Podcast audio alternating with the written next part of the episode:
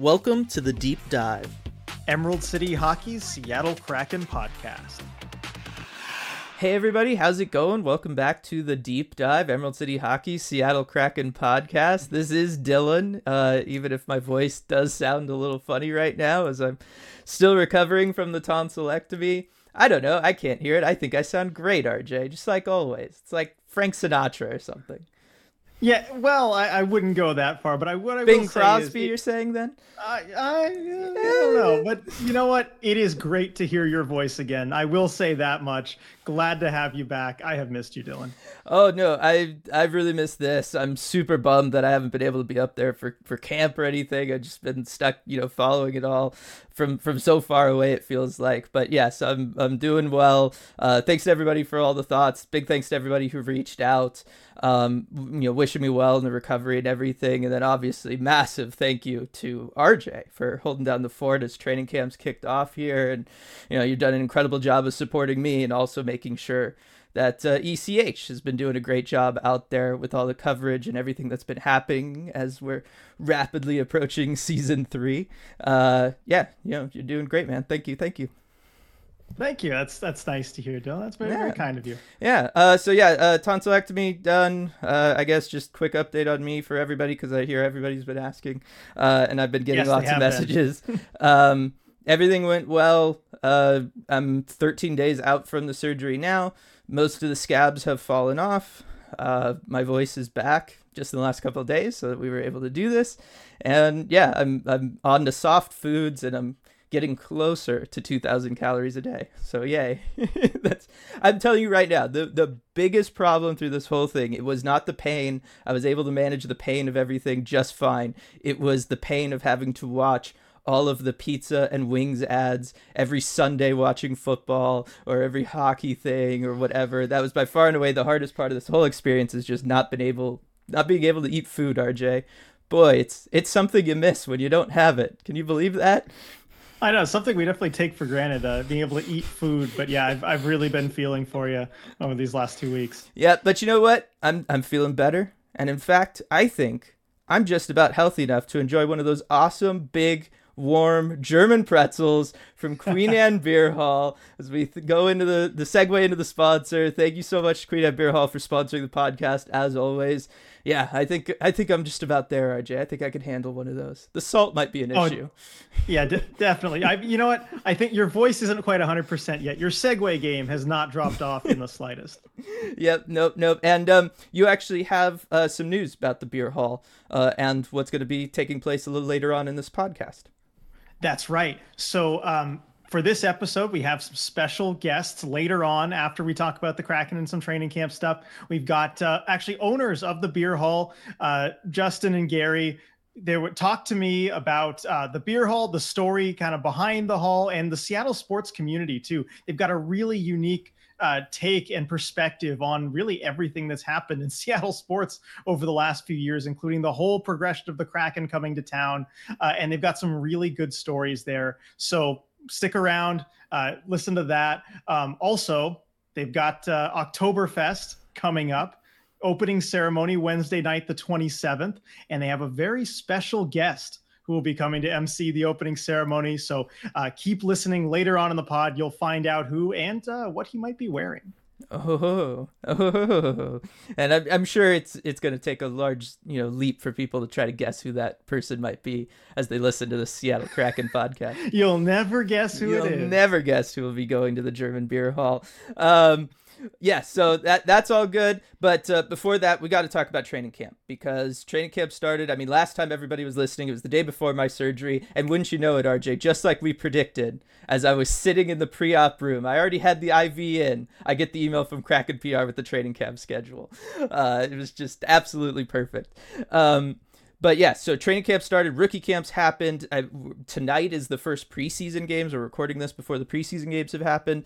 Uh, season is back. Like like things are here, things are happening, RJ, and you've been able to be up there for everything. So uh, I'll just kind of interview you a little bit about everything that's been going on up there because I've I've been forced to miss it all out. I want to hear, and I'm sure everybody uh, does as well. Uh, real quick though, just want to shout out to our photographer Jen. I'll be putting on the video edition of this podcast a bunch of pictures from training camp that she's taken. So just want to say quick thank you to Jen for all the awesome pics, and then RJ as we get into things. I mean, we had we had rookie camp, we've had training camp now. First thing that I always think of when it comes to training camp is training camp battles right? I want to know about the roster battles, the the guys battling for those final spots on the roster. That's what oh, you know I always get excited about every year. So, what's the latest as far as like kind of camp battles go from from what you've been able to see?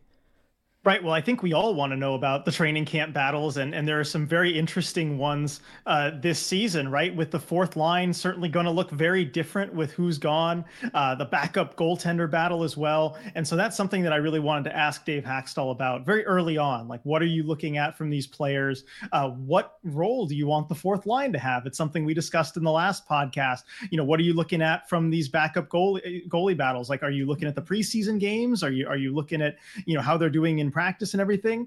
And I will say he he didn't give out a whole lot. You know, he, he basically said it's too early to tell. And and for the fourth line, as far as what their role is going to be, he said, well, it d- depends who's there. It depends who earns those spots and what they can do. Um, so I, I think at this point in camp, he's still waiting to get that input to get that results those results from guys as they go out and try and prove themselves. And um, they all play different games certainly when we're talking about whether it's the fourth line or maybe the depth defenseman. You know they all have a different style of game and i think he's just waiting to see how they show up and and earn that opportunity especially starting in the preseason games. I know nothing super interesting on that right now. Um, and and uh, as far as the backup goalie battle too, I did ask like, how do you evaluate that? What are you looking for? And he's like, well, you know, it's a it's a mix of the of the preseason games and and in practice, you know, I, I feel like he just wanted to say, you know, they stop the puck. You know, who yeah. stops the puck more, right? Um, but it is something I did confirm that you know goalie coach Steve Briere is going to weigh in heavily on, of course, um, and so he'll he'll lean on him for some guidance there as well. All right, so you know maybe it's a little early for the camp battles pre preseason. I guess that's that was a little over ambitious of me, but again, I've been I've been stuck far away from everything. Uh, what about line combos? That's something that you should have had a little bit of an idea about now, uh, with training camp having been going for about a week now. What kind of line combinations are we seeing? Because obviously you've got a ton of prospects at camp right now. You've got all the new additions from this past off season. We've got Berkey coming back. Like what what kinds of things are are we we seeing from Hakstol there? Right. So I can give you a little bit better of an answer as far as the line combos. We've gotten a little bit more clarity on that. And of course, I want to give the normal caveat that preseason line combos don't necessarily mean anything. I think we might have mentioned that last podcast that Hakstol's going to want to throw different things at the wall and see what sticks. And I think that starts with some of these preseason games coming up. But it does give you a bit of a hint of where his mind is at. I think there are certain combos you can't really read into, but others that you can a little bit more. And the first one I want to mention is the first line from last season, McCann, Beniers, Eberle, those three have been together all training camp from the very start, have never been separated. It looks like they're going to be a line for the first preseason game tonight as well. I think Hakstol pretty clearly wants that to be his top line. All right. Well, that makes sense, right? I mean, they were a dominant force together. Uh, while they were playing, I mean, McCann went to a 40 goal season. Matty Beniers was really coming into his own, so that's not too surprising. What about some of the other lines we saw last season, right? Like I, I mean, I think of you know the Yanni Gourde line with Tolvanen and Bjorkstrand. Are we seeing that one? The second line with Wenberg. Are, are those ones staying together, or we, is it kind of just that first line? No, those actually have been broken up just a little bit. So um, the Gourde line, I know the the Gourde, Tolvanen, and Bjorkstrand line that we were all, all, big fans of has been broken up at least temporarily, right? And it's still early, but Eeli Tolvanen has kind of been taken off that line. Gourde and Bjorkstrand uh, have stayed together, but they've kind of rotated other guys through there. Um, and then also we're seeing the second line, if you want to call it that, the Wenberg line. He's been playing with uh, Andre Burakovsky and Jaden Schwartz, which we did see last season a lot. So that appears to have stuck. Um, but Tolvanen has moved off the Gourde line. And you know what? I think it's really interesting where they put him instead. Okay, tell so, us then. all right, all right. I'll, I, I'll, uh, I'll won't leave you in suspense any longer. So this line, I think, is probably the most interesting forward line combination that I've seen so far at camp, and that is Eeli Tolvanen at left wing, Shane Wright at center, and Kailer Yamamoto at right wing. So Dylan, doesn't doesn't that just on the surface sound really fun? That sounds like the most fun line that you could probably put together given everybody who's there at that camp actually. Like that that line just must be something to watch.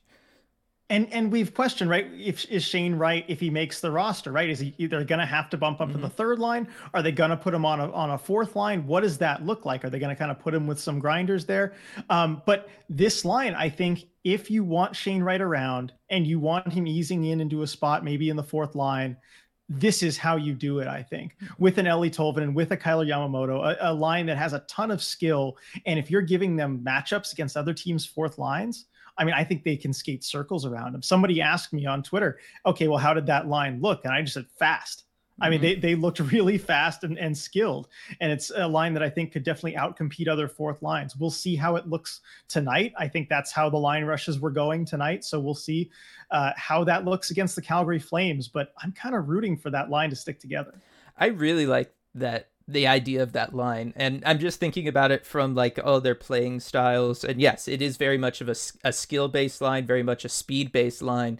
And i think that that does work really well for shane wright. I mean we know what he can do kind of defensively and and the the the way he worked on so much of that during his major junior career but I think of what he did with the Firebirds, the the first stint he had with the Firebirds, not the playoff run, but those that first group of games that he had way back last, you know, early last season. And I think about how when he was playing in that top six role and they wanted him to develop his offensive game, how much he loved to attack in transition.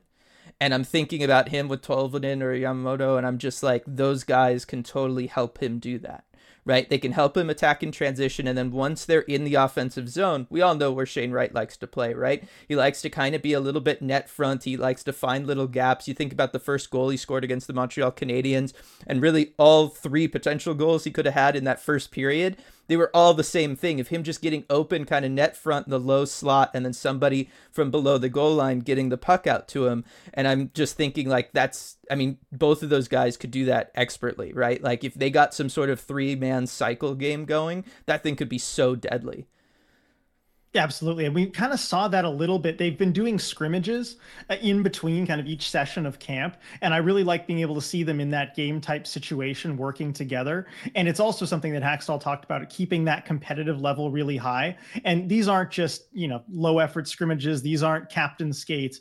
Guys are finishing their checks in these scrimmages. And that's part of that intensity level that Hakstol wants to bring. Um, but seeing them all kind of work together, I've seen that in the game situation. Basically, uh, what you're talking about, I would have thought that you'd have already already seen the scrimmages, basically, given what you're illustrating, right? Because I've seen that happen in front of me already with that line. Yeah, um, and just to be clear, this is my first time hearing all this info. Everybody, it's uh, he's That's not true. feeding I'm, me I'm, anything.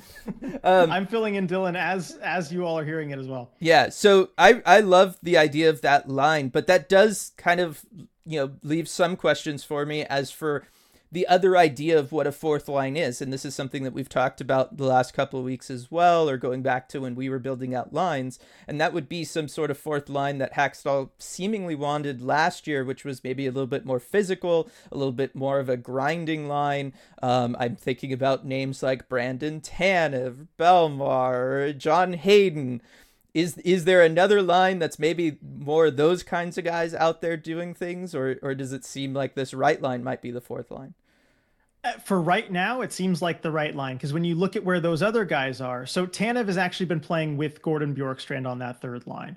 So that's kind of the, the element that they've thrown in there with Gourde and Bjorkstrand okay. instead of Tolvanen. And, and he's been doing that job, maybe turning it into a little bit more of a grinding line than a, than a mm-hmm. scoring line, which it had been. Um, but look, it can do both, right? But as far as like Bellemare, Hayden, even a Cole Lind, those guys or Tye Kartye, those guys yeah. have been paired with prospects or AHLers. The line that I've seen with Bellemare so far, he's been with uh, Eduard Šalé and uh, and and Cameron Hughes.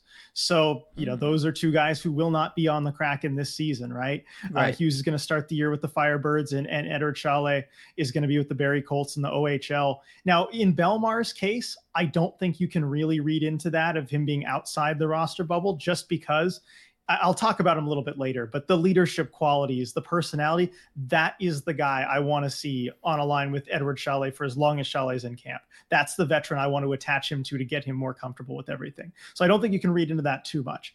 But uh, Tye Kartye, uh, at least today, he's on a line with uh, Carson Rehkopf and Cole Lind. So you know that that's one where I mean Rehkopf is going to be in junior, but mm-hmm. Kartye and Lind together, I mean that's something we've seen with the Firebirds. So you know that might be the more the direction that's going. Um, and then John Hayden, uh, he's on a line with Logan Morrison and Ville Petman.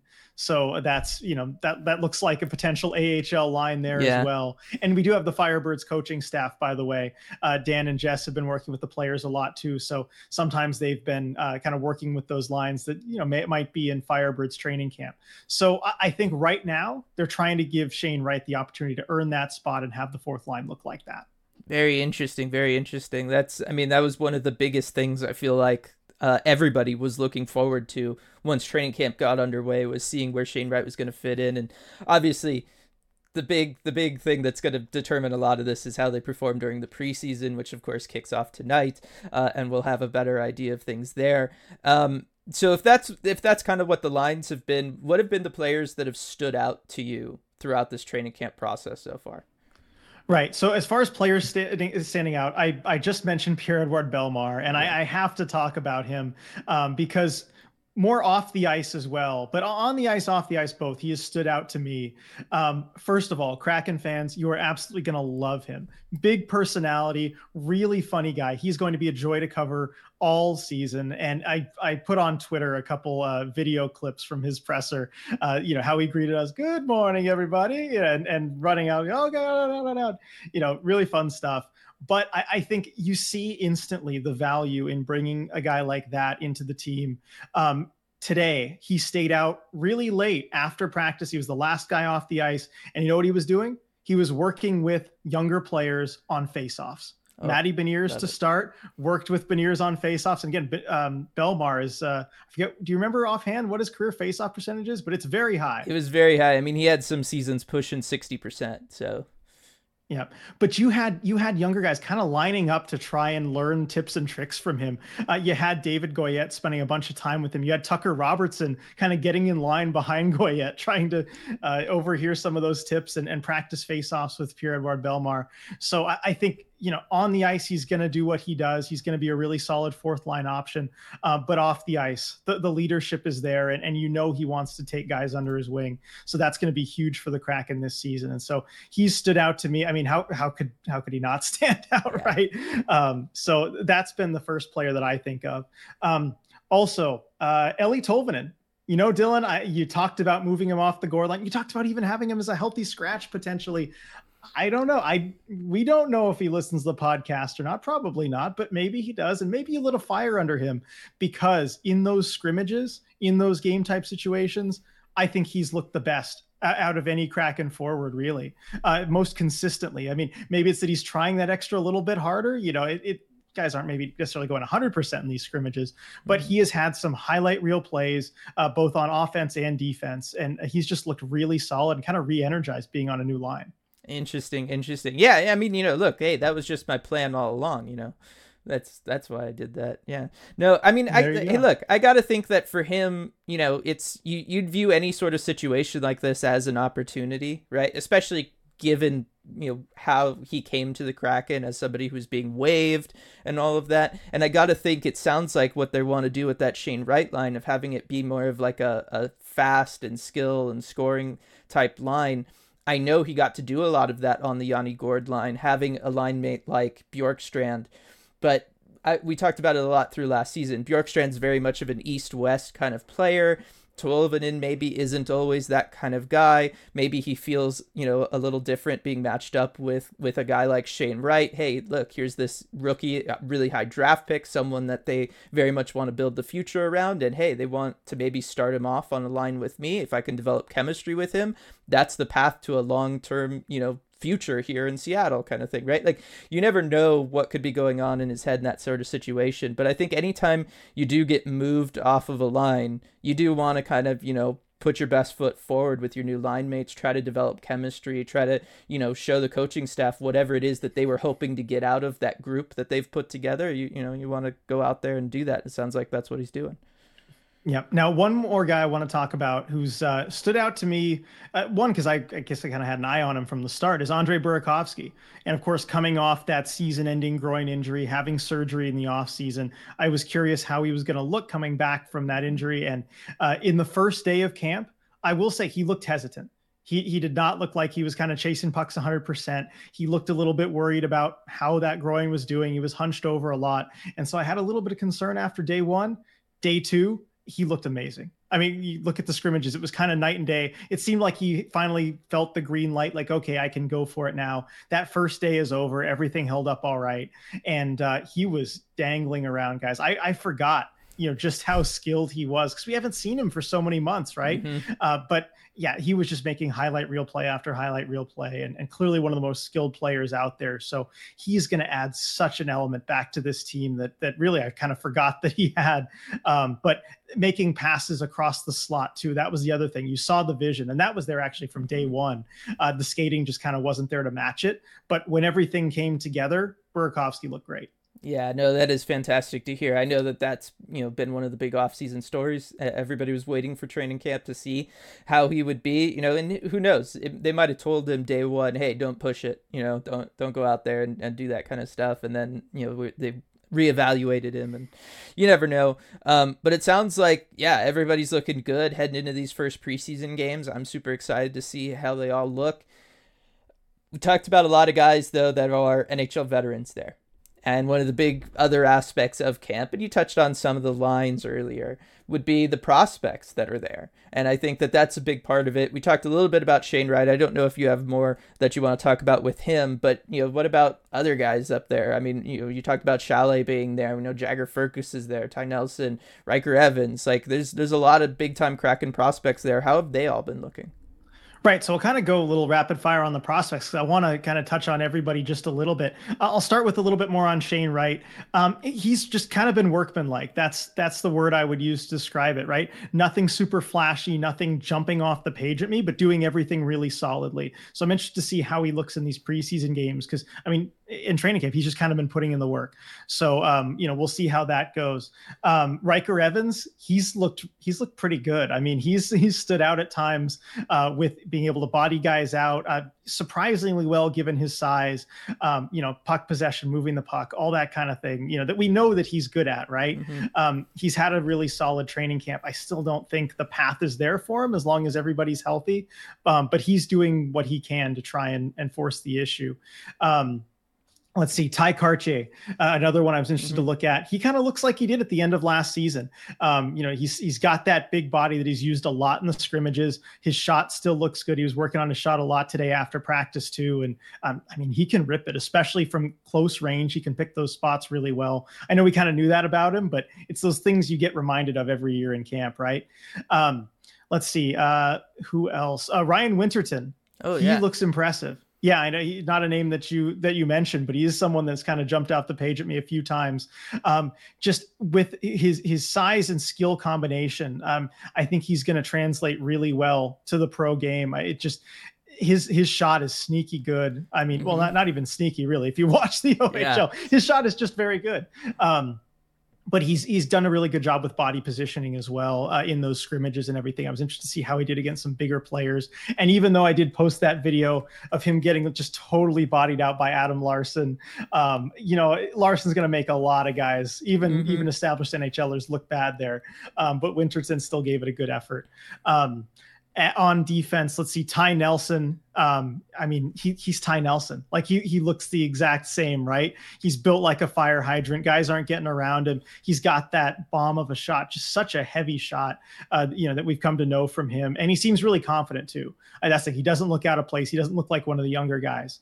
Um, you know he's just been solid of course he's going to need you know a couple more years before he, he gets up to this level but uh, and working on the transitioning too like you know skating backwards to kind of turning with a forward that still needs a little bit of work but um, you know give him some time with with jess campbell and dan but i'm sure they'll mm-hmm. they'll uh, fix that right up um, another young player that stood out to me uh, ville ottavainen hmm. so he is a giant I, I don't think he looked this gigantic two years ago when he was in camp, right? He must have grown another inch or two, but he is just towering over everybody out there. Um, I mean, you know, everybody except Oleksiak, but having him against some of the, you know, some of the younger players too being in that group, I mean, he just towers over them. I think he still needs to develop a little bit more of a mean streak. I know it's just practice and everything. I want to mm-hmm. see how he does in a game, but he has had a few plays where guys have kind of snuck to the inside against him and able to tap some pucks home where you know he has the size to make that impossible. Mm-hmm. Um, so we'll see how he does in game situations, but he's someone I've noticed. Um, circling back to Eduard Šalé, um, he's he's looked okay. I mean, look, I, I know after um, dev camp. He said you know not not the best right? As far as his performance i think he is still settling in a little bit. And you are seeing the progression from day to day in camp but i think he just needs a little bit more time. The skill is there. The skill is apparent. I just think there's a comfort level. And it's mm-hmm. it's tough too because he was in barrie colt's training camp and having the preseason with them then gets ripped away from that and brought here. I, I just think there's a, a, little bit more comfort he needs to develop. And i think having pierre-edouard bellemare uh, right you know as centering his yeah. line that is absolutely the way to do it. I think that tells you the team knows as well that he's just kind of got to settle in there a little bit more. Yeah, sorry, I mean, I've been talking so long. Anything to add for any of these guys? No, I mean, uh, just with Šalé there, I I had talked about it on Discord. I thought that there was a chance that they might not even bring him into camp just because you know him coming over to North America for the first time, getting used to the North American style of game, he was settling in, it seemed like through the preseason with Barrie very nicely. He was putting up good numbers. He was winning faceoffs. Most important thing I loved. I think in his first game, he won 12 of 15 faceoffs. I was like, that's all I need to see. Um, but I was a little surprised that they actually kind of pulled him out of that situation. I thought they, there might be a chance that they'd just go ahead and keep him there, let him get comfortable in North America, let him get comfortable with his new team. I do get the value of having him around for an NHL training camp, especially because next year you're expecting him to maybe start pushing towards having a roster spot, even if he's more likely two years out. Um, but yeah, I mean, I, I thought all along that that might be something they would consider. Obviously, they brought him to camp, and, and yeah, just I think it's going to take time for him to adjust to North America and, and everything that that involves, both on and off the ice. Pretty unsurprising there. Um, what about you know fan favorites? Uh, and I know you got a little bit of an interview in with him, Jagger Firkus. Right. So uh, Jagger Firkus, it's good to see him back at camp. Uh, he did get a haircut, uh, so I know some okay. fans maybe you know not not too happy about that. You know the the long uh, orange mane is gone, but uh, yeah, hair a little bit shorter. But no, Jagger Firkus very much looks like himself. Um, you know, I, I, think still needs a little bit of work. You know, trying to win those board battles and like, look, it's it's kind of the same story there. I, I don't think I, I haven't seen him win a board battle since last year's training camp, probably. Um, but uh, you know, he's he's still working on it. One thing I want to see too is I, have watched a lot of Kailer Yamamoto too, since he's one of the newer players coming to the team, mm-hmm. and I, I, think Firkus could learn a lot from him. Similar size, similar builds, right? But mm-hmm. the difference in body position when you go into any kind of battle is just so clear. Yamamoto's really good at protecting the puck with his body, making sure that that his whole body is in between the puck and the player trying to attack him whenever he's approaching contact and with Jagger Firkus, it's it's just not there yet. He, he'll go into corners with his chest facing the opponent, right? And they're able to separate the man from the puck too easily. Um, so I think that's an area to work on.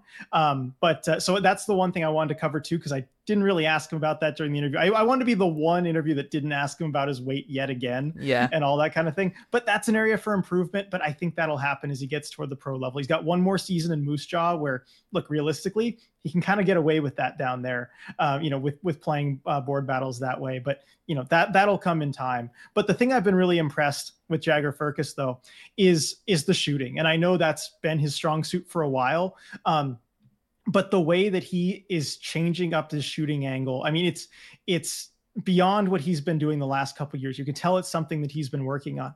I want to almost it's a shame I can't on the video version just like fully demonstrate this with a hockey stick and everything. But he was on a breakaway the other day. He, he had a pass that sprung him for a breakaway and he kept the puck so far out in front of him like dead center in front of him, not to his side, mm. not like uh, winding up for a shot or everything.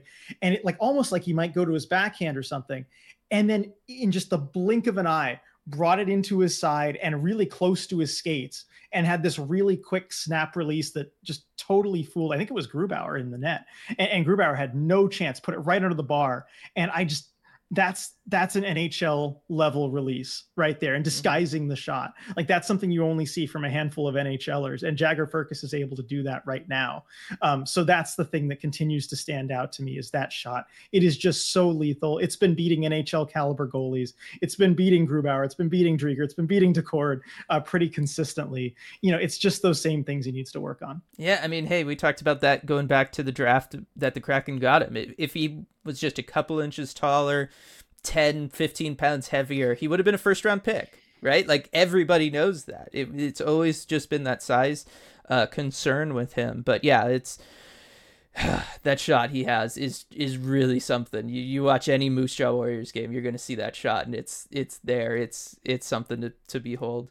Um, and and we have the the audio of your interview with him that we'll also throw in uh, to this podcast here as well coming up. Um, all right. I mean, uh, I guess before we get to the interviews, both with Jagger Firkus and with the with the beer hall, RJ, is there anything else that you want to talk about uh, from camp there before we get to the you know preseason games and everything that we'll break down next week?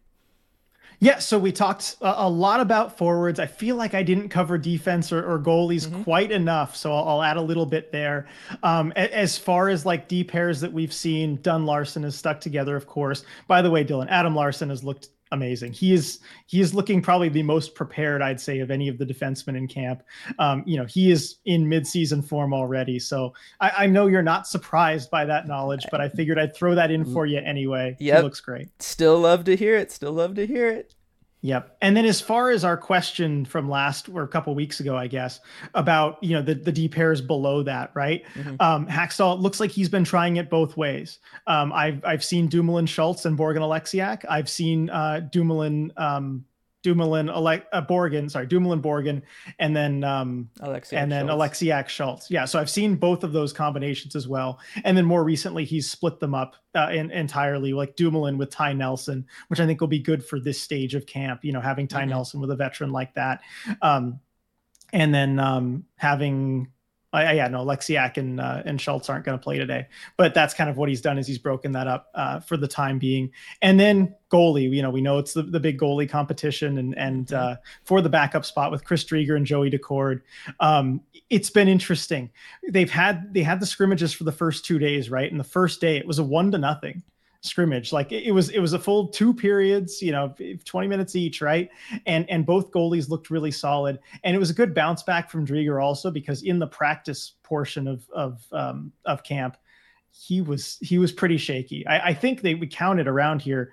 Um, uh, our, our buddy Zame, I think counted he he missed a, eleven straight shots. Eleven straight shots went in on him. I don't think I've seen that before. No but but I it was the kind of thing where it was enough like okay we, you start counting right? Yeah. It was it was pretty darn rough but he has bounced back pretty well after that. The two scrimmages in the last two days he's looked pretty solid. Um, so that's really good to see. And then Joey Daccord I mean he had the the shutout in the scrimmage and he has just looked really really good from from start to now of camp. He is ready to come and take that backup job. So uh, it'll be interesting to see what he does. He'll play tonight. So will Driedger um, you know all four goalies that are that are dressed will have a chance to play some hockey tonight. Um, so I think that that'll be really interesting to see. Yeah I mean I'm uh, both with the defensive pairings and then obviously for that backup job in net, these preseason games are going to tell us a lot. And I'm sure the later preseason games, as far as defensive pairings go, will probably tell us a little bit more as more and more guys get get sent back to junior or get, you know, assigned to the AHL, all that kind of stuff as camp gets going. Um, so yeah, we'll just have to kind of wait and see there with, with what the defensive combos end up looking like. But oh, I'm just so excited to have Kraken hockey back, RJ. I mean, we're going to get to like see game action tonight. Like that's awesome. I know only five hours away from from right now as we're recording this. I'm so excited to go back to Climate Pledge and, and see a game there. Yep. No. So next week on the podcast, we'll break down, you know, preseason action, obviously more more news and notes and stories from camp and everything with RJ. Hopefully my voice will be a little bit better than it is now. It should be uh better by then. Um so thanks everybody for joining us for this podcast and then uh I'll hand it off to past RJ interviewing Jagger Firkus here and then the interview with the beer hall after that. Thanks everybody for joining us and we'll see y'all next time. All right, so I'm here with Jagger Firkus after day two of rookie camp, second rookie camp. I mean, how does it feel this year, kind of compared to last year coming in? Yeah, it's obviously it's a great time every time you get down to Seattle and get to see all the guys and all the other prospects, especially going into main camp now. Rookie camp kind of is over now, so it's things are going to get turned up a bit more serious and a bit more, I guess, exciting. And it's going to be pretty pretty cool coming into my second camp here. So one of the first things I heard the fans noticed is you got a haircut this year. Um, you know, how's it feeling with the short hair? Feel faster out there? Yeah, I mean, it changed up a little bit. I guess I snipped off. It wasn't the plan wasn't good to go this short, but it happened. So it's whatever. It'll come back. Wasn't the plan, huh? No, it Some- wasn't. Sometimes it works out like that. So speaking of the fans, I mean, you, you've been kind of a fan favorite, you know, here in Moose Jaw and now here in Seattle also. Like, is that something you're aware of? Something you see on social media? Um, you know, the fans really have taken a liking to you here. Oh no, I really haven't. Obviously, I'm super grateful for that. Though I think uh, I try to be my best guy. I try to be myself. So I think that could be a reason why. And I think it's it's super awesome that I get to get to hold that. I guess. So coming into camp this year, what are you hoping to get out of it personally? You know, these couple weeks before you head back to, to Moose Jaw. I think obviously it's my second camp now. I, I got my contract, so I got to show that I deserved it. And it's going back into junior this year. I just want to be ready. I want to make sure that I know what's coming next year or the year after in pro. And I think uh, that's the biggest thing for me is take away what it takes and what it means to be a pro. What's the expectations for your final season in Moose Jaw? I think we're gonna have a strong team in Moose Jaw. I think we should have a good season, so I think uh, it'll be exciting, and I'm, I'm excited to get it going there. Yeah. What do you want to per- work on personally, skill wise, to kind of get ready for the pro level maybe next year? I think just compete. That's really all you can do at the next level. You can tell even at these camps how hard everyone competes. So that's one thing. I think I'm a good competitor, but I think every single day in practice in Moose Jaw, whether I'm tired or not, I got to make sure I'm competing my best and my hardest one of the things that really stands out is your shot. I think um, you have a lot of different angles you can release from, different shots that you can throw at a goalie. Like of all your shots, like which one do you think is your greatest strength, and then also like kind of what looks would you want to maybe look at and get better? Yeah, I, my greatest one would be my able to pull it in and kind of change the angle on the goalie. I think one I kind of want to work on is it's it's really just backhand before and you jump into shot. It's a hard shot to kind of get down, but at the next level, you can tell a lot of the great goal scorers in the NHL, they all have it. So that's something that I want to keep working on. Sounds good. Um, so last year, I actually I ran into your mom and your aunt here, who were there watching uh, training camp and everything. I had the chance to talk with them a little bit. Um, you know, it was like a year ago, so I'm trying to remember kind of how those conversations went. But they told me you like Seattle, the bigger city. I remember they say, "Oh, Jag's a city kid now." Yeah. yeah, I think obviously I came from such a small town. It's it's a lot different being in big cities, but I have no problem with big cities. I, I enjoy kind of being busy. I like the busy atmosphere around me, so I, I enjoy it here a lot. You talked about coming from a small town. Are you from Irma, Alberta? Really small, but of course, like an NHL factory. I mean, what what's the secret? Is there something in the water? Uh, I think it's just everyone's so competitive. I think that's where my competitive nature came from too. Is from the moment you start playing sports when you're a young kid, you just want to win and you want to be the best player you can be. And I think that's kind of what happens in Irma. Is you all push each other, and then next thing you know, you have a couple NHL players and you have a couple NHL prospects coming from the town too. And of course, being kind of so remote, right? I mean, I, I, heard from your mom and your aunt that they drive like six hours to go see your games in Moose Jaw. Yeah, I have a pretty crazy family. They're they're so supportive. I'm super thankful for what they do, and how much how much they come and watch me and they enjoy it as well. So I'm happy that I can put on a show for they can enjoy it. And I heard on the flip side of that, of course, they they miss you at home sometimes. Maybe you can help me fill in the gaps here because it was a year ago. I'm trying to remember the story. They mentioned there was some school dance that you had to miss, and they brought like a little cutout or a picture of it or something. Do you know about that? It was uh, it was my brother's wedding. I was wedding. yeah, it was my brother's wedding. I missed it for World Junior Camp, and they put up little cutouts of me at the wedding because obviously it was most of my family at the wedding, so I couldn't be there, which was unfortunate. But they put a little cutout, so I got lots of pictures from my family hanging out with me, I guess, a little bit. So it meant a lot. Oh, that's great. I'm sure they missed you. Um, anyway, thank you for joining me here, Jagger, and uh, good luck the rest of camp. Thank you very much. Hi, everyone. It's RJ here with a bonus episode of the Deep Dive podcast. So, as you may know, Dylan is out of action right now, recovering from tonsil surgery. But while we won't have Dylan here today, I am joined by two very special guests Justin Andrews and Gary Zaretti, two owners of the Queen Anne Beer Hall. Now, if you're a member of the ECH community, you will no doubt recognize Queen Anne Beer Hall. They're the primary sponsor of Emerald City Hockey all of last season. We've been telling you all about the hall and why it is such a great place to go watch a Kraken game. But I thought it'd be a good idea to let everyone get to meet the guys behind the beer hall. They have a unique perspective on the Kraken story and really the Seattle sports scene in general, which we'll talk about in a little bit but they're also a big part of the ECH community. Last year, before all the playoff success, all the excitement that was built over the last 12 months. Dylan and I were looking for local businesses that believed in what we were doing and were willing to partner with us to allow ECH to keep running for another season. And these guys at the Hall were the very first to take that leap with us. They believed in what we were doing, even though there wasn't really any on ice success to back us up at that point. So we're super grateful for that. And we're excited to announce we'll be working with them for another season of awesome Kraken hockey this year. But anyway, I've had you guys wait long enough. Justin, Gary, how you doing? Good, buddy. How are Doing you, man? great. Doing great. Doing great. Glad to hear it.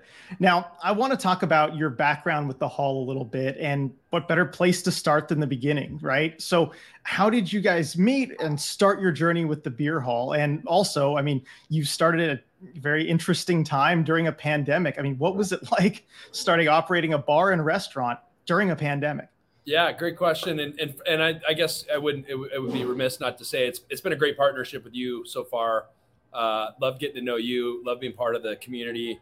Uh, your your uh, the, your followers are amazing, and uh, it's brought a lot of support to the beer hall. So thank you for that, and thanks to all you listeners out there. You guys are amazing. Keep coming. We love you. Um, so Gary and I actually strangely met many many years ago, um, and it was it was very uh, unmemorable meeting that we had. But it was through a, a, a, a mutual friend slash family member, and uh, fast forward a few years uh, in the middle of the pandemic the Queen Anne Beer Hall was was under duress um, due to the market conditions and a number of other things, and we had an opportunity to step in and take ownership. Um, that being said, uh, you know my, my day job is something totally different. I'm not a restaurateur. Uh, I needed to find the right person, right partner, and uh, and I looked no further than to Mr. Gary Zaretti and reached out to him. Uh, we've had a, a number of conversations, and uh, you know after uh, twisting his arm a little bit, you know, coaxed him into into partnering with me here. And I'm, I'm sure his his version might be a little bit different, but uh, at the end of the day, it's it's been a really fun partnership working with this guy. Yeah, the, the crazy part was that you know I was I was running Pike Brewing Company down at the market at the time, and we were right in the pandemic. I think that you know when we opened here was September 2020, so you know eight months after shelter in place, like it was right right in that time. And so I was kind of in that weird thing where I didn't know what I wanted to do, and this opportunity came up. Like he said, we met a couple times, and it just seemed like a great opportunity. My experience was always in high volume beer focused uh, uh, spots. So uh, for me, it was a perfect fit, and uh, yeah, we went for it, and it, and it really, really, really worked out. Yeah, a lot of Yeah, well- passion for beer, a lot of passion for food, and and a lot of passion for sports. And I think that's kind of was really the premise of of what we wanted to build here was something for the community, something for the local uh, Seattle community here, right on the edge of Queen Anne Hill, uh, blocks from the Climate Pledge Arena. We knew that we had a really cool opportunity to do something amazing, and uh, it like Gary said, it was kind of a no brainer. Um, we did have to work through the pandemic. We had to work through some other variables, but at the end of the day, it was it was a it was a great endeavor for both of us. Yeah, no, was was there any point at that during the pandemic where you're just like, oh man, this is crazy. What are we doing here? You know? there were there were many points. There was a I mean, we had a couple times we had a we had to shut down and reopen uh, more than once. Yeah, two, Uh, two months after we opened, we had to shut back down. That, that Oh man. December, January time, and uh, it was actually a godsend. We had actually a, a, a chance to like think about the menu and think about what we were trying to do, and we were so excited. So uh, it actually worked. We brought Yeah, back did. the right people that we love. We were able to hire the right people. Um, if you've ever been here, our team is just incredible. I mean, like from our servers to our bartenders to our, our chefs and our cooks and managers, they're just really great. And so we were able to, because of the pandemic, actually build that team slowly, um, which is, was incredible. It was, it was great for us. Yeah. So it's been a few years now. Uh, thankfully, not as many concerns with the pandemic stuff. Um, but in that time, you've really gotten to know the Seattle sports scene in a way that maybe not a lot of people have. Um, it- it's just the beer hall is a central place for really any kind of sporting event that's going on in Seattle. I, what have you seen and learned about Seattle as a sports town since taking over the beer hall? And, and what makes it a really special and unique sports town? Yeah, great question. I'll, I'll give my version too, and I'm Gary. Gary very has a different perspective, which is great. But yeah, I, I grew up in Seattle.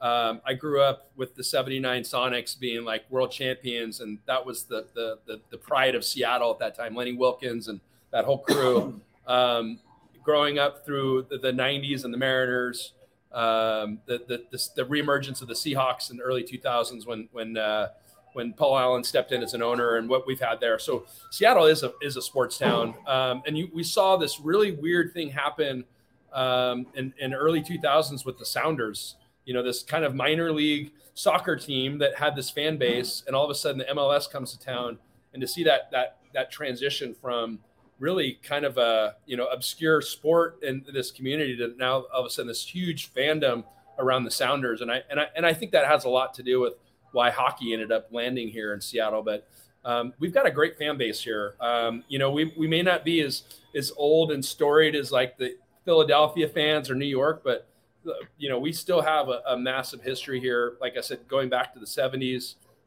with with some some really big franchises, and and uh, it's exciting. It's and what what we've watched from a hockey perspective has been really cool. I, again, growing up here, my high school was like the host high school for the Thunderbird players. So hockey's always been around in the community. There's, you know, I've had friends that have played. Um, so it's kind of been this underground sport here. But again, when when the when the team when the city announced that we're going to have a franchise, like all these closet fans, uh, NHL fans, kind of came out of the woodwork. And I mean, you see it, you see it every day. You see it on your show. We see it here in the beer hall. I mean, the pe- people here in Seattle love to get behind their teams. Um, good, bad, and different. For you know, we get called fair weather fans a lot, but you know that's I, I, you could say that about any city. Of course, when a team's hot, everyone's excited about it. When they're not, people kind of kind of shut their mouths and, and and put their head down and do whatever else they're doing. But it's been really fun watching it from from from this seat. And obviously, Queen Anne, we're right in the middle of a lot of things happening here, and you know we see everything from what's going on with the future of potentially Sonics coming back to town.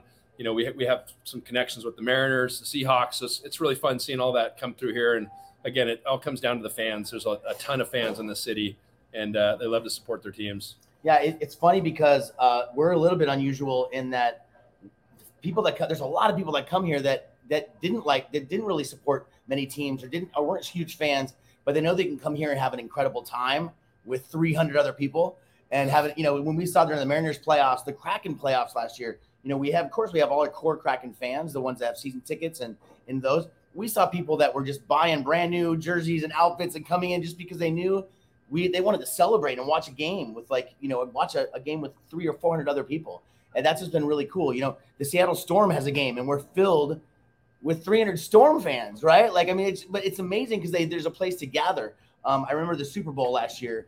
You know we were full. We had almost 500 people not a single football jersey. It was just people who were like i didn't really watch the super bowl but if i want to have fun today we're going to go to the hall and it was crazy. I mean, we were packed. So that's the cool thing about for hockey is, and I hope that your listeners forgive me because I didn't watch hockey two years ago. Like I was just never. Hey, there are plenty, plenty of our listeners that did not watch hockey two years now, ago. Now I'm all over it, and I love it. And that's I think that's what that's when we talk about becoming a hockey town. I think that we have a we have a part in that because we have a place where uh, people who don't have any experience with hockey can still come and talk to people who do and and get excited and you know, when we hit that button and the lights go off and there's a goal, like it just gives people chills and they ha- and, and they're sold, right? And so I think we should get a percentage of the merch.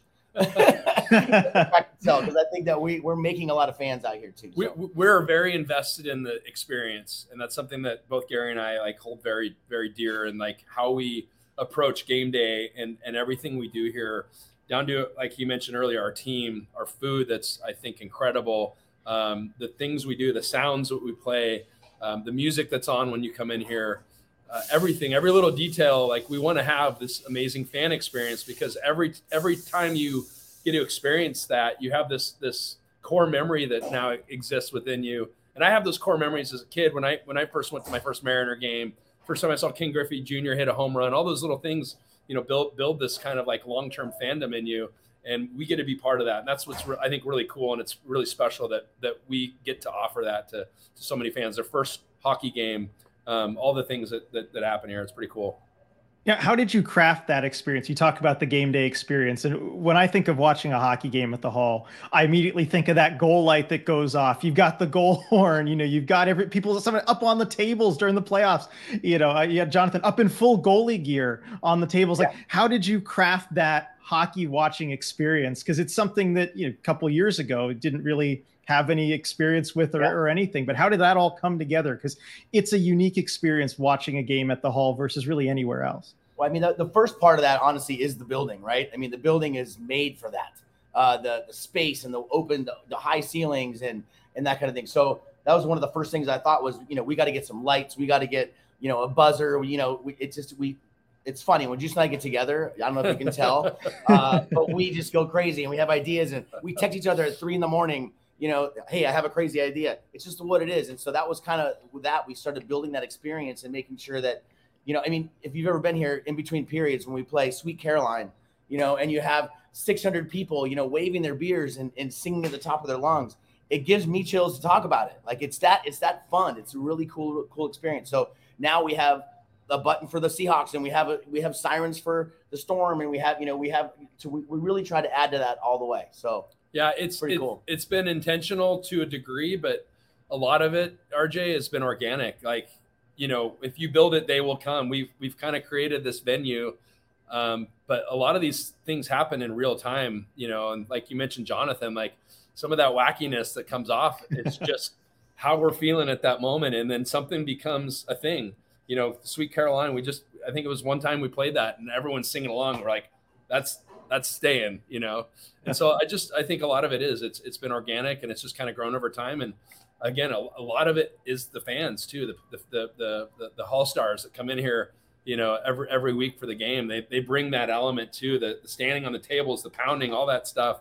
It just kind of happens naturally. It's what, what people do when they react to, to, to live sports and, yeah. and and that kind of entertainment. We're, we're lucky to have 800 pound tables too. That, that helps a lot to have tables that support people. But no, Juice and I we, we, get together for dinner once a month just to talk about music. Yeah. And we we literally name songs that we need to play during in between periods. It's it's funny like yeah. it just uh, yeah we we love that experience stuff. So yeah, you see the kind of thought that goes into that, and yeah, you do need sturdy tables at the hall. I've seen some things at the hall. You need sturdy tables if it's Jonathan or Bowie hopping up there. Yeah, you can't have any kind of light tables. That'll get you in trouble. Now, from your viewpoint, I want to talk a little bit about Seattle kind of becoming a hockey town. We touched on a little bit earlier, but like from your viewpoint, how has Seattle become a hockey town? Because you've got to witness this uh, whole transition from before the team even arrived, before the Kraken even arrived, to the inaugural season, which you know didn't go that well on the ice, to the big playoff run last year, where they're within a game of the conference finals, and, everyone's excited for that. You know what what has that transition been like for you guys, following it the whole way? I mean, the second the second season was a big difference. You know, the first season we had a couple. The first game we had a couple uh, radio, radio stations or news channels come out, and then we really didn't see them most of the rest of the year. You know, they were on there in the, during the sports on the news. They would talk about the Kraken. Uh, the second season was just different. You know, we suddenly we started playing really well, and and you know, uh, NBC and AB they'd be here, Root Sports would be here. When we hit the playoffs, you know, that first uh, playoff series when we were on ESPN like every single day, you know, and it, and it said Queen Anne Beer House, Seattle, Washington, and the crazy people screaming. Um, that leads to Hockey Town. I'm telling you, like it was just exciting and we were getting texts from all around the country. Oh, we just saw you on TV. You know, we saw you on ESPN.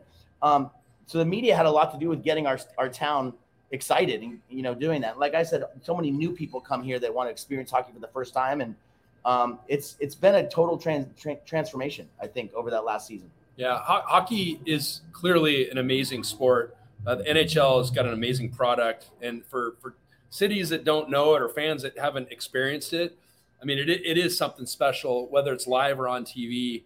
Um, the way the NHL has their expansion draft and the, the, the success of the Golden Knights, that clearly paved the way for for some Seattle fans to get excited because you see a team completely non-existent, you know, one one day to being in the Stanley Cup Finals a year later. Um, I think that got a lot of hope here, and, and for us to be able to be, like you said, a game away from the, the conference finals in our second year that's incredible. Um, you don't you don't get that in, in, in the NBA. You don't get that in, in NFL. You don't get that in MLB. Um, we haven't had expansion teams in a while, but you know how those those teams get beat up for a decade oh, before oh, yeah. they become any any relevancy. So I think just based on that alone, it's it's it's really cool that the NHL enables that kind of you know that kind of uh, startup from a from a new franchise. Um, and that's I mean b- beyond that, you know, as as Gary mentioned um, just having the massive, you know, I think interest in in sports that that just exists here in Seattle and in hockey in general. There's there's just oh, there's always been an underlying hockey uh, uh, culture here in Seattle. Right. Um, in some places more than others, but it's it's definitely emerged um, quite a bit. And you know, people I think once they experience it one time, uh, my kids included. My kids, you know, they're young, but they, they would rather go to a Kraken game than any other event. They love it. They, they beg, you know, to, for me to get a ticket and take them um, because it's such a fun fan experience. Being in the arena, um, the, the, the product that the NHL puts together um, between periods, everything. It's just it's just a lot of excitement to it. Yeah, hockey as a sport, I mean, it kind of sells itself. And I'm so I'm interested with you two personally. I know Gary was talking about, you know, maybe a couple years ago, didn't really know hockey that well. What is it about the sport that that really kind of hooked you and got you into it. We've asked fans this. We we've had like our, our release the fan special where we'll bring fans on and ask them their own personal journey with hockey and what it was about that sport that just you know they fell in love with. I'm curious about your answers. I want to ask you too. What what is it about hockey? Well, I always ask everybody, do you remember the date that you figured out what icing is? That's the day you became off. And some people and most people say, well, I'm not really still sure, but absolutely, I remember. So. That's a good answer. No, my uh, I, I, guess there's a couple things, and I mean, let's be honest. My my my 11 year old daughter, like the best memory she has going to Kraken game was we we we were very lucky sitting on the ice, and there was a fight in front of us, and uh, someone got their tooth knocked out, and she she was so excited. So let's be honest, hockey fights are fucking. Sorry, can I say that? Hockey fights are phenomenal. They're amazing. So I think that's one of the things that you don't get in other sports. But honestly, just the fast nature of it, the speed, the athleticism of those guys.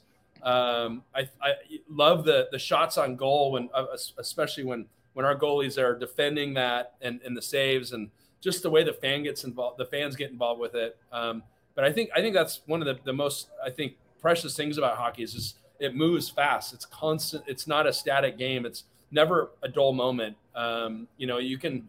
And again, I love baseball. I'm a huge baseball fan, but sitting and watching a three-hour totally different yeah. baseball game, I mean, you got to be into the game and watching every pitch. And it's there's a lot of there's a lot of pausing and waiting. Hockey, it is nonstop. That puck is moving the entire time. So I think that's uh, to me that's one of the things I love the most is just just the speed of the game. Yeah, we, we definitely hear that a lot. And from you two personally to the city collectively, was there a moment when you kind of realized that that Seattle had fallen in love with the Kraken? And was there was kind of a point, you know, maybe it was at, at, during a game, during some kind of watch party. Was there a time that you can remember, like, oh man, okay, the city's into it now? I remember so, you and I yeah. talking about that last year. Like, it, it, it, just the difference for us here was funny because we're going to get that 400 people before a game, right? I mean, we have mm-hmm. there's 18,000 people at the stadium at the arena. We know we're going to get that crowd. And so what used to happen was at around 6:45, that crowd would leave, and then we'd be about half full with just folks that are here for dinner. And I just remember the month where suddenly those 400 people left, and three or 400 people still then showed up to watch the game here that didn't have tickets that was the difference to me because uh, you know we know we're gonna have people that have tickets. Those are huge hockey fans. They're they're crazy hockey fans. Yeah. But they would leave and there'd be no one else here. We'd show the game, you know. But uh, like it just we did. And then when that happened, that was the transition to me, and it was probably midway through the second season, really. Yeah. You know, like we, okay. we, we, saw it in real time, like wa- watched it happen, and it, it was it was really cool to see that. And it, again, it's it's the it's the game day crowd versus the I want to come and watch the game crowd and that's when you know like okay this is this is something special obviously i think it was when when we, we had that little win streak last last season on the road yep. um, that definitely yep. sparked i think uh, wait a minute we're a legit team right now you know this is this is no longer uh, just some cute little startup franchise like we're, we're actually contenders so that was really cool to see yeah, I remember we had our watch party there for the Chicago game, the final game of that long win streak. That was the NHL record setting game. And yeah. man, it was just it was awesome at the beer hall. And and I think they scored what six goals in the first yeah. period or something yeah. too. And the goal light just kept going off. And I'm like, okay, yeah, this is yep. this is what it's all about. Um, and, and I, I, honestly, you had you and your your your uh, your followers, your listeners had a lot to do with that happening here too. So like I think the fact that we got a, a, front row seat at at that kind of that turn of the fandom here. Um, I mean, man, you you definitely were were part of that magic too, man. And and uh, just having the watch parties here again, excited to continue to do that this next season. It's going to be a lot of fun, but uh, we definitely want to be the place to, to do these watch parties that when when when whether home or away that, that we'll be here and we're ready to open everyone with with open arms. Welcome everyone with open arms. Yeah, absolutely. Looking forward to that uh, this coming season also. So, I want to talk about your relationship with the Kraken because one of the cool parts about the Hall is that you actually have a relationship with people on, on a lot of these different local teams, and the Kraken are no exception. Um, how did you become kind of a favorite spot for for players, wives, and girlfriends, team staff? I, I heard so much even before we uh, started working together from people around the Kraken about going to the beer hall. I'd heard stories before that, and so it kind of yeah, was a well, natural thing to reach out. Be- before the the arena was even done, um, I, I, I was out trimming trees one day, believe it or not, and just was taking a break, standing on the sidewalk, and started talking to some gentleman that was walking by. Turns out it was the CFO for the for the Kraken, and we just started chatting, and we're like, "Hey, bring your team down here. You know, come down and have a meal, and you know, get to know us." And they were all excited about it and then I think once once Gary and I started getting to know some of the some of the people around the office and stuff there, we actually were you know maybe maybe slightly intentionally uh, we we brought some food up to them. We we fed them a couple times. I think the you know the the best way to somebody's heart is through their stomach. Um, but I think that's part of where where some of that started and just getting in, involved with the, the like the front office folks. Um, from a player's perspective, um, you know, we've had a, a, a very variation of, of, different things that have kind of come uh, our way, but I think one of those was just getting to know uh, one of the one of the personnel uh, that oversees all the players and kind of building a relationship there and his family and his friends. Um, and once I think once we they, the the players, a couple of them experienced it here for the for the first time. Um, they continue to come back. The like you said, the wives and girlfriends, the wags as we call them. Yeah yeah, the yeah. Wags. That's a, that's a crazy thing. You know, they're going to the, these games on Saturdays, and they all know each other. So suddenly, they just, I just they just started taking my cell number, and I would have you know on like a Friday, I would get all these different texts from from diff- all these players' wives and girlfriends, and we just would put them all at one table, call them the Wags. They would have a blast. Like it just was a cool spot for them to come before the game. And their kids. We had one of their one of yeah. their daughters. Who was whose daughter was that? Was was saying, "Let's go cracking on the microphone." Yeah, I I remember that. It was Yanni. It was Yanni, Yanni Gourde's daughter. Yeah during the playoff game. I was right there for that. The, the yeah. family comes in a lot. Yeah, the the Gourdes are, are, are big. And then uh, Grubauer is from Germany. Like he loves all the German beer that we have are all his favorites. So you know he's he's actually coming in uh, uh, on the 23rd to to, to kick off our Oktoberfest celebration. Yeah. He's actually going to tap the, the gonna, ceremonial keg. He's going to be our, our, our uh, Oktoberfest chancellor. I think that's our official title yeah, Yeah. That is awesome. Yeah, no, definitely have to be there for that do you know if he's going to be like wearing the the lederhosen, the traditional outfit? He, he asked us if he if we were going to oh, be wearing man. it, which meant to me that he was going to be wearing it. So that reminds me, we got to we got to get these yeah. lederhosen hooked up. Yep, yep. Okay, you, you got to get to the hall yeah. for that. Everybody listening, I, I know there's quite a few people be very interested to yeah. see that. That is awesome. So just later this month, 27th. Yeah, the 27th. We actually the 27th we can talk about it. We, we want to do a promotion this year, um, but for, for, for any game uh, during the first hour uh, of any game, and we call it the Grub Hour, and, and we'll, we'll, we'll offer extend our, our happy hour prices for, for an additional hour into the game. So, um, and, and I have a feeling for just a sneak peek, there's probably going to be a button with some sound for that. Ooh, okay. Okay. Grub Hour. Love it. Oh, that that is awesome. So we we heard the story, and I was actually going to. yeah, yep, heard it here first. All the breaking, breaking news, news, with this. I teased it on our last podcast too. I teased. I'm like, there's something going on later this month that you know. I'll, I'll wait for it to come out where they can talk about it. But yeah, yeah. I did tease it a little bit. So now you all know. Uh, get to the beer hall on the 27th. So we talked about the story with with Yanni's daughter. That's one of the most adorable things that I have yeah, ever seen. I was going to bring it up myself if you guys didn't. Um, but do you guys have any other like player or family stories? I guess ones that you can share. I know there's probably a bunch of stuff. There's that some that we can't share. Um, yeah. let's just say there's there's been some fun memories in here with with some of the players.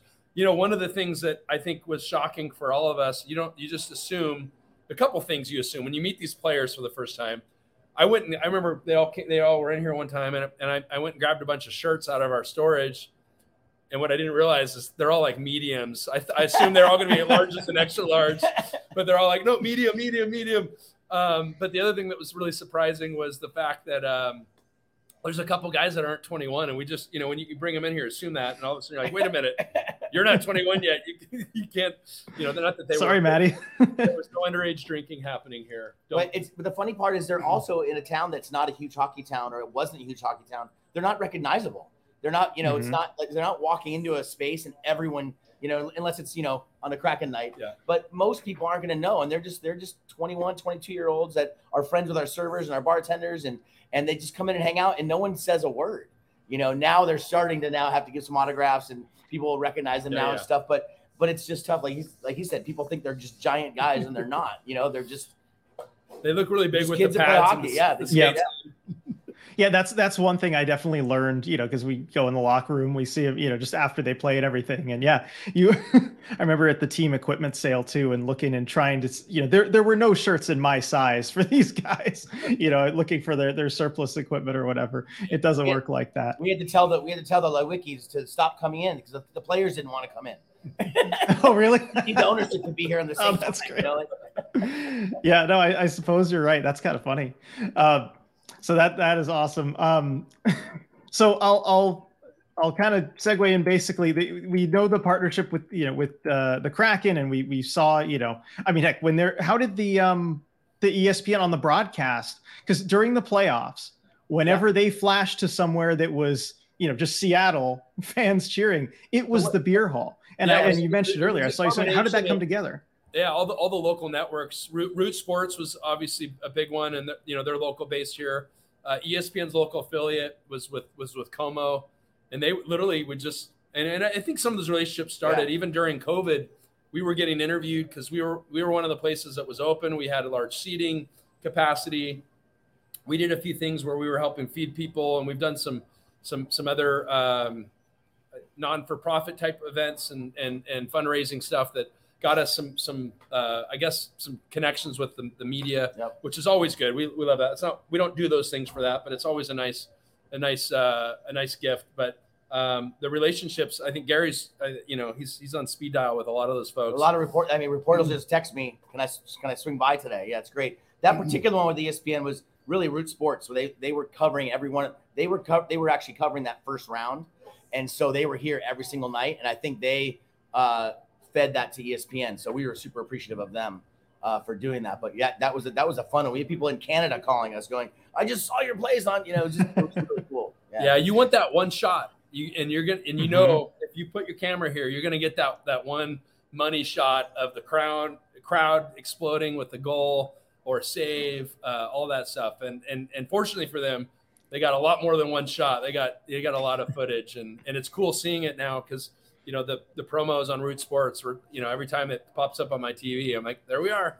So it's Yeah. really cool. It's, it's kind of surreal too. Like you know we had we literally had no idea this was this was going to be our future.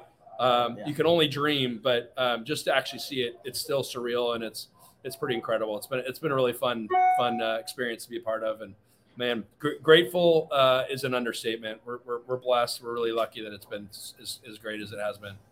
Yeah, and having been there in person, I'm really glad that that that moment that was captured on the cameras and everything that that was there for you know for people to see who were watching the game who maybe didn't get to be at the hall there.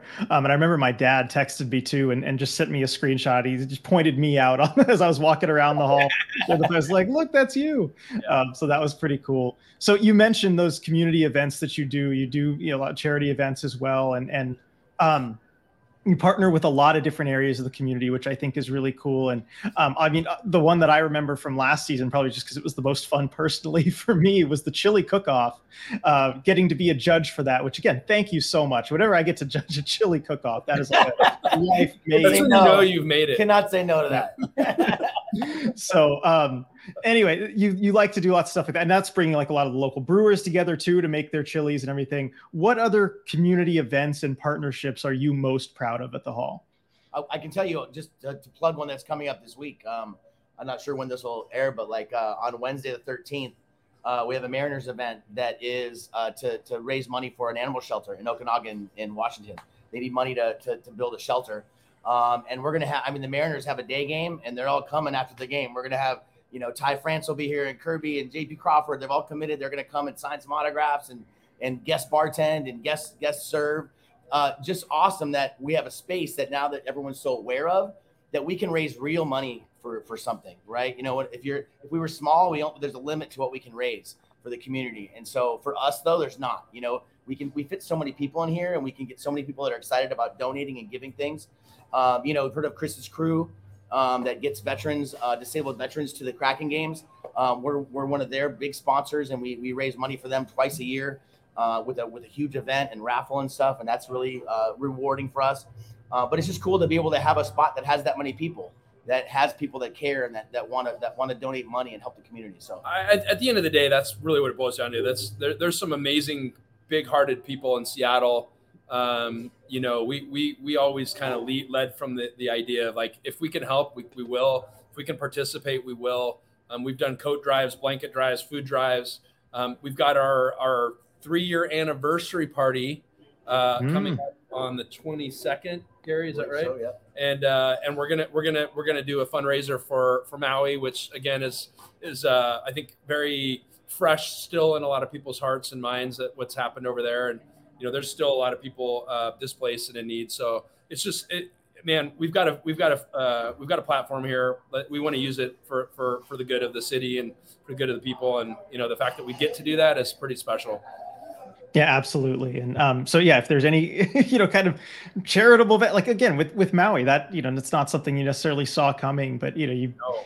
Have have a fundraiser for that and and just you know and, and, think about that. So you know that's that's definitely much appreciated in the community. Another reason we we're so eager to partner with you guys is just seeing how you're all about the community and, and doing that kind of stuff. And it so, comes from us being grateful, like like yeah. you said, we're just so grateful that we're able to be in this position and and so many people come in and and spend their money here it's just it's a no brainer to give back and, and, to do that for people. Yeah, yeah. But Ecliptic Brewing and, and Maui Brewing Company are, are are putting a beer together that we'll be able to serve here, and it'll be all the proceeds from that will go towards Maui Relief, and we'll do some raffles as well. I think we might even have some Kraken tickets to raffle.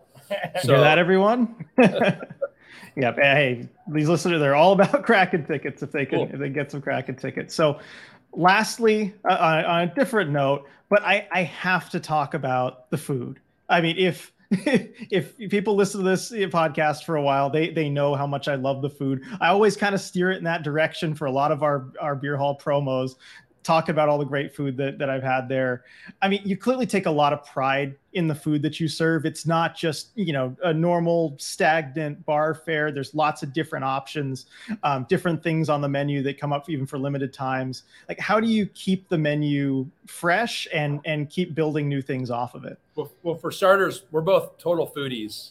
Like, I swear to God, I should be like 900 pounds the way I eat, but I, I love food. Uh, always have. I love to cook. I love to eat. I love to go out. Gary's the same way.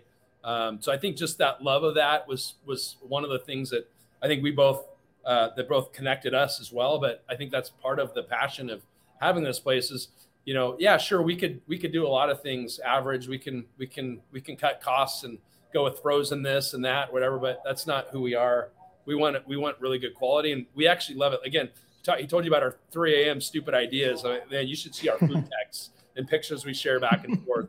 Um, but I, I think the, the one story in particular, and I'll let Gary tell it. Like we had, we we said this, and it was just kind of like the big, bold, audacious, stupid goal. But we're like, we want to have the best burger in Seattle, and and not just say it, but actually back it up and do it. And we stated that right out of the gates. Like that was our first like kind of like like I said, big stupid statement that we're gonna we're gonna have the best burger in and Seattle. It, and it is pretty stupid because there's a lot of great burgers. You know, it's pretty tough to be to be that. We and when we decided to smash burgers, what we wanted to do, we knew that smash burgers had gone crazy in Los Angeles, um, and that was kind of it was a just kind of the hub of where that was coming from. And so we grabbed our chef, and the three of us flew to LA, and we spent three days and two nights uh, in in Los Angeles. Uh, I think I think we had 27 different burgers. Um, wow. That's all we ate for three at, days. At the first three, we actually get three burgers. By the end, it was one burger. Everyone take a bite. Like it was just so fun. Um, and uh, we talked to line cooks. We took videos. We talked about buns. We talked to owners of those places. We went to all the very best, highly rated smash burger places and literally talked to people and came up with the best meat combination. You know, we have 70% brisket, 30% chuck with a specific grind that is perfect for smashing you don't know what a smash burger is, that lacing on the outside, you smash it into the grill so it gets crispy on the outside. Um, and we came back, we came up with a great burger sauce, yeah. and we put this burger together, and we still cry every time we eat one. like we literally yesterday, we were like, I mean, it, they're just they're, it's the most incredible. Oh, look, we have Look one at- right look at- here. look at- Oh, look at that. there we go. Look at that. For those watching on YouTube, It's, it's, y- a, it's yeah. not a huge burger. It's a you know it's a, a four ounce um, thin smashed burger with a small bun. It's perfect. It's just kind of the perfect burger. You know, it's just a it's just gooey and ooey and and amazing. So that's kind of how it is. You know that that's we we're that dedicated to doing that. We were really lucky because we had we did have a pretzel recipe um, that that was here before we got here.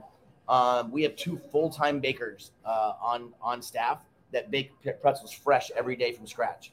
Uh, so those awesome. Also, when people see that big fresh baked pretzel come out um, with our homemade cheese sauce, like those two items are like really the feature items that we have, and then we throw all the other stuff on there too. And um, we we we love our food, and we, that's the biggest comment we get is that people love our place, but when they have the food, they're like, I was surprised because I was expecting, you know, mozzarella sticks and you know and frozen chicken wings, and it just it wasn't that way. We were expecting pub food, and it wasn't. You know, it was it's it's actually locally sourced, um, all made from scratch. We're pretty proud of it, and we're gonna be and we're taking that same concept to our new location. If you don't, can I can I mention our new location? Go So- for it. Go yeah, for it. They need to know. we're our second location um, in uh, downtown Kirkland on the waterfront. Um, it's going to be incredible. I'll, I'll Juice can actually talk about that real quick. he- Yeah, I, I'm. I, that's that's the city I was born in and where where I live now. Um, so it's been a lifelong dream to have a place there, and obviously uh, we've been again very fortunate with the success here at Queen Anne. So we want to we want to capitalize and, and help bring that to to Kirkland to the east side. We get a lot of east side fans out here on the west side, but I'll tell you, it's a 45 minute commute. It's not easy every day. So we're really excited to have a place over on the east side that people can can frequent. Uh, we'll, bring our greatest hits over our burger, our pretzel, our cheese curds, our wings, some of our really great dishes. But we're continue we'll continue to, to, to innovate and refine our menu. Um, that's one of the things I think I love the most is we're all like I said, we come up with ideas, but it's it's all about you know what is beer hall? What is what is the what is the what is the the type of food that is like that, that's the cool thing. Like we don't really have a we're not painted into a corner or we have to fit into a box of what kind of food we offer. Um, you know, I think originally it was more kind of German based food, which we still have. We, we, we pay some tribute to some really uh, essential German foods, but like the, the beauty is we, we've become this Northwest beer hall. That's kind of our, that's kind of our vibe. That's kind of our shtick, which, which enables us to do a lot of things. We can have an amazing burger. We can have an all you can eat crab night. Um, we just flew in a, uh 200 pounds of Hatch green chili from, from Albuquerque, New Mexico, or from, from Hatch, New Mexico, I should say and and we roasted them all last weekend and, and made a, a, a litany of different dishes with hatch green chilies and people love that that's that's what's fun we get it we kind of get to experiment and and uh, not every idea we've had has been great you know the the marshmallow peanut butter burger may not have been awesome Twenty percent of them okay. made it. It's good. We have a lot of um yeah, we have a lot of them. So it's going to be exciting. We're excited for Moss Bay. It's going to be Moss Bay. It's going to be called Moss Bay Hall. Uh, we're looking at somewhere around mid-November or so. Um, so check, you know, look at our social media and check it out. I do know one thing for your listeners that live on the east side, we're we are going to be the place to watch the Kraken. I mean, there's just no doubt. Yeah.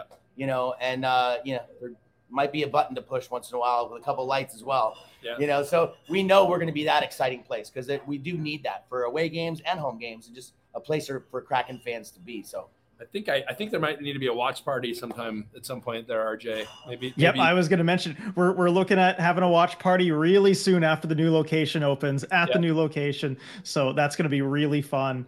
Um, I, if you're on the east side, I mean, make sure to check that out. It is going to be the place to watch Kraken games out there. Uh, so check that out for sure. Um, thank you guys for for stopping by and talking about the beer hall, talking about Kraken hockey. This has been so fun. I mean, you made me so hungry with all the food talk. I think I need to go have some lunch real I- quick. You have that burger there that needs to be. it, it eaten. literally was totally not planned it just that was my lunch order and it, it just got delivered like perfect timing Yep, it is. It is almost noon, so it is definitely time to go eat now. But thank you guys for for stopping in. Thank you so much for being a part of the ECH community, Got for it. allowing us to do what we do. Um, Dylan and I are just so so grateful for that. I mean, uh, we we couldn't do it without you. So thank you so much, and and Love thanks man. for stopping by. And uh, we'll talk soon. thanks Cool. buddy hey, thanks, RJ. appreciate it Yeah, bye a one. everybody Thanks. Hey everyone, before we go, we just wanted to give a quick shout out to all of our awesome patrons over at patreon.com slash emerald city hockey, especially our Terror of the Deep patrons.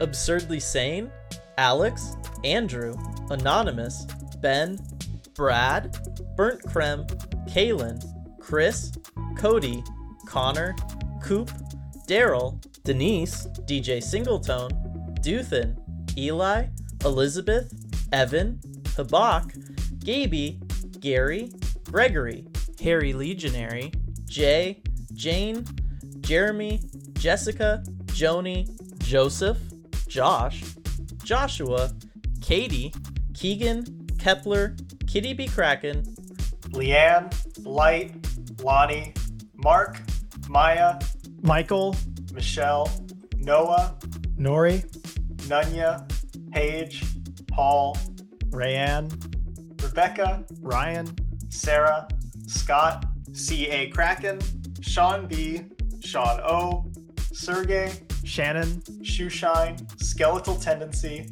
Steve, Steven, Striatic, Hasty Kobold, Team YMIAT, Tank Commander Ty, Wendy, Strife, and Zane. Thank you so much for making all this possible. We really appreciate your support.